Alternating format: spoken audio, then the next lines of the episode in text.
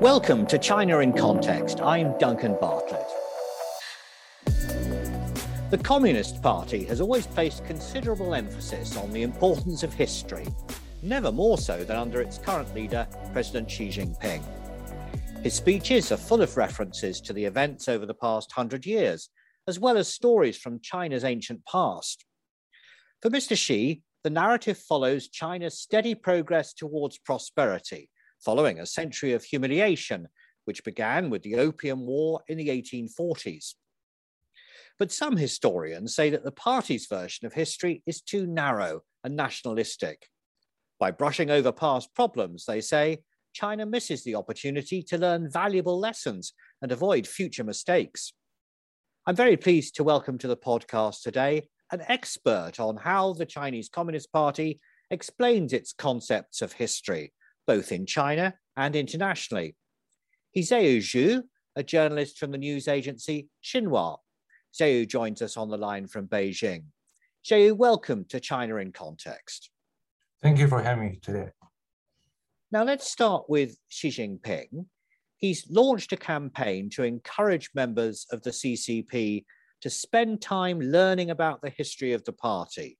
Why has he done that? Well, uh, the campaign on party history learning and education was launched in February last year. As is known to many, last year marked the 100th anniversary of the Communist Party of China.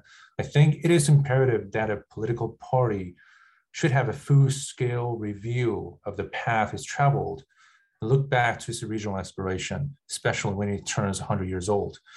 So, and especially the case for the Communist Party of China, which pioneered China's socialist movement by only 50 odd members 100 years ago, but rose to power in the most populous nation on earth. This, this party also worked a seemingly impossible miracle to transform the once divided dilapidated and largely agricultural country into the manufacturing powerhouse and the world's second largest economy. So, as the ancient Chinese saying goes, with history as a mirror, one can understand the rise and fall of great powers. I think there's all the more reason for the ruling party now to draw strength through the prism of history in order to stay modest and prudent in the face of the aforementioned achievements and maintain strategic focus and confidence a meeting with a myriad of challenges home and abroad today? Well, indeed, there are many challenges that China faces, and I can see that Mr. Xi draws a link between learning about the history of the party and solving practical current problems, such as corruption. How does historical education help in that regard? As I said, uh, one can always expect to draw wisdom from the wellspring of the past experience. In terms of the fight against corruption, the Communist Party of China is known to have a record of showing zero tolerance to corrupted party members. For example, in the wake of taking national power, the Communist Party of China sentenced many senior party cadres to capital punishment on corruption charges, like uh, Liu Qingshan and Zhang Zishan, despite their exceptional contribution in revolutionary times. They certainly serve as illuminating cautionary tales. On the other hand, there is a long line of role models as well in the party history that could inspire party members today to stay true to the Communist Party of China's cause of serving the people wholeheartedly. In this sense, connecting the dots between the Communist Party China's history, learning, and China's reality, whether it is anti-graft campaign or other matters, is quite natural and obvious. I'd like to ask you a question about the concept of the so called century of humiliation, which lasted from the 1840s, that was the time of the Opium War, until the invasion of parts of China by Japanese imperial forces. How do you understand the century of humiliation?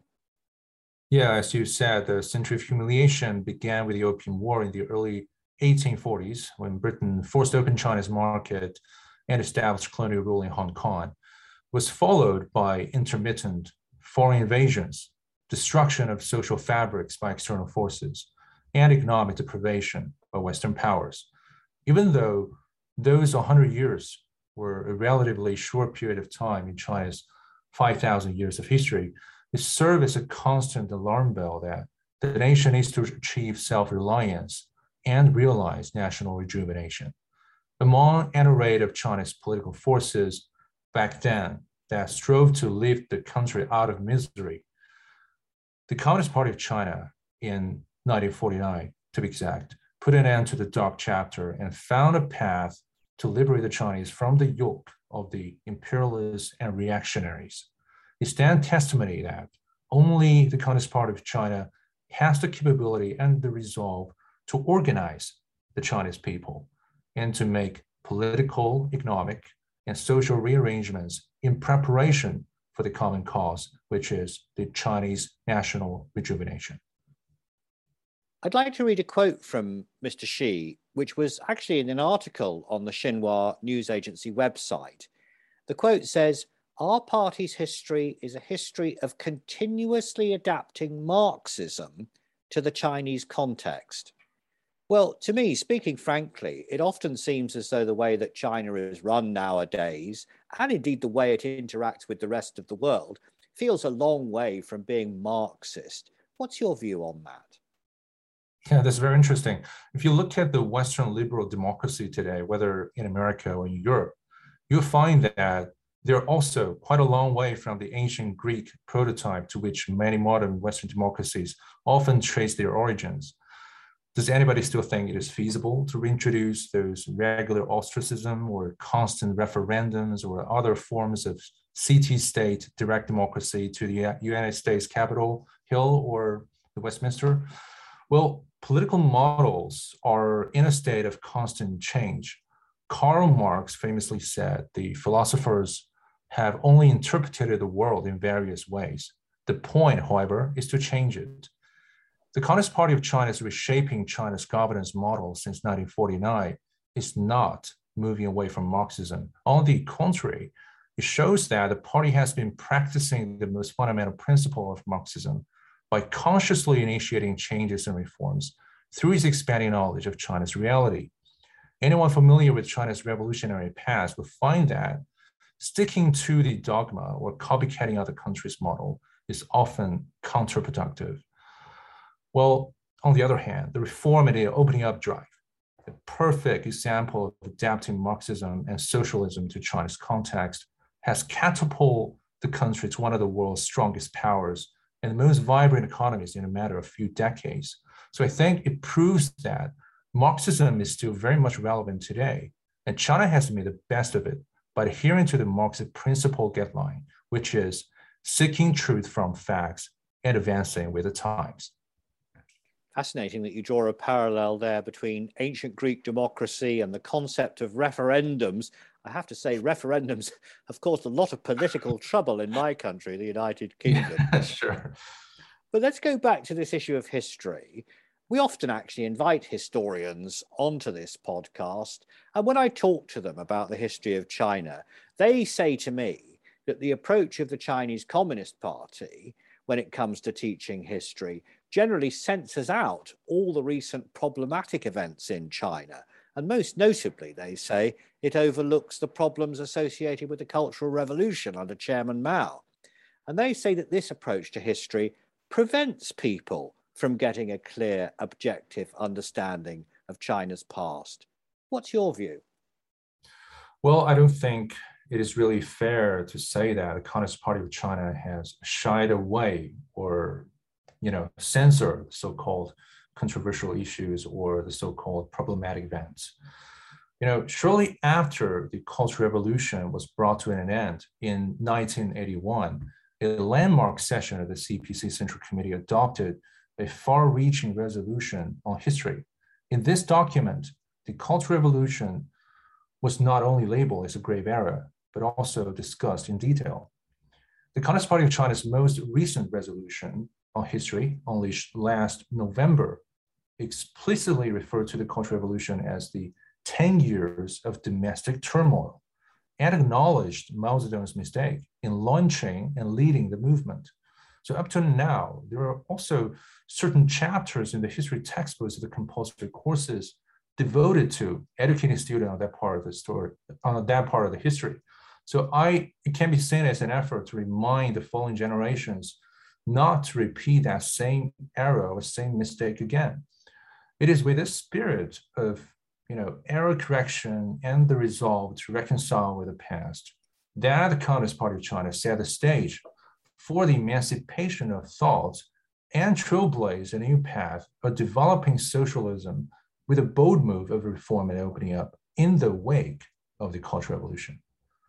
That's interesting that it's still being identified as a, a grave error and a, a period of turmoil. There's a particular phrase which comes up in speeches by President Xi and indeed some of the other party leaders. That phrase is historical nihilism. Now, that's a bit of jargon. Uh, I think it means that historical nihilism is a rejection of any interpretation of the history of China which is out of step with the view of the party. What's your view on this? From my understanding, it, is not rejecting any interpretation outside the line of the party, but it's actually historical nihilism is about rejecting common sense and manipulating collective memories validated by solid proofs.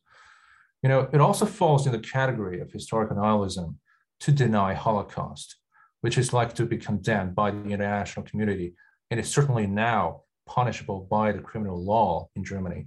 That being the case, taking a stance against historical nihilism is not and should not be exclusive to China. You know, the word history in ancient Greek actually came from the word inquiry, you know, from the famous masterpiece by Herodotus. It means that history is open to discussion and interpretation, yes, but those various narratives should be based on our current historical findings and should be set in the course of inquiring what really happened in the past. But making statement that widely deviate from the historical records becomes commonplace and does not incur much of criticism like you know denying Holocaust or denying Nanjing massacre. Then the collective memory of the nation or even the entire human race is subject to widespread misrepresentation. In this sense, I think it is our actually our joint duty to counter historical nihilism whatever this kind of act is called in China or the other parts of the world.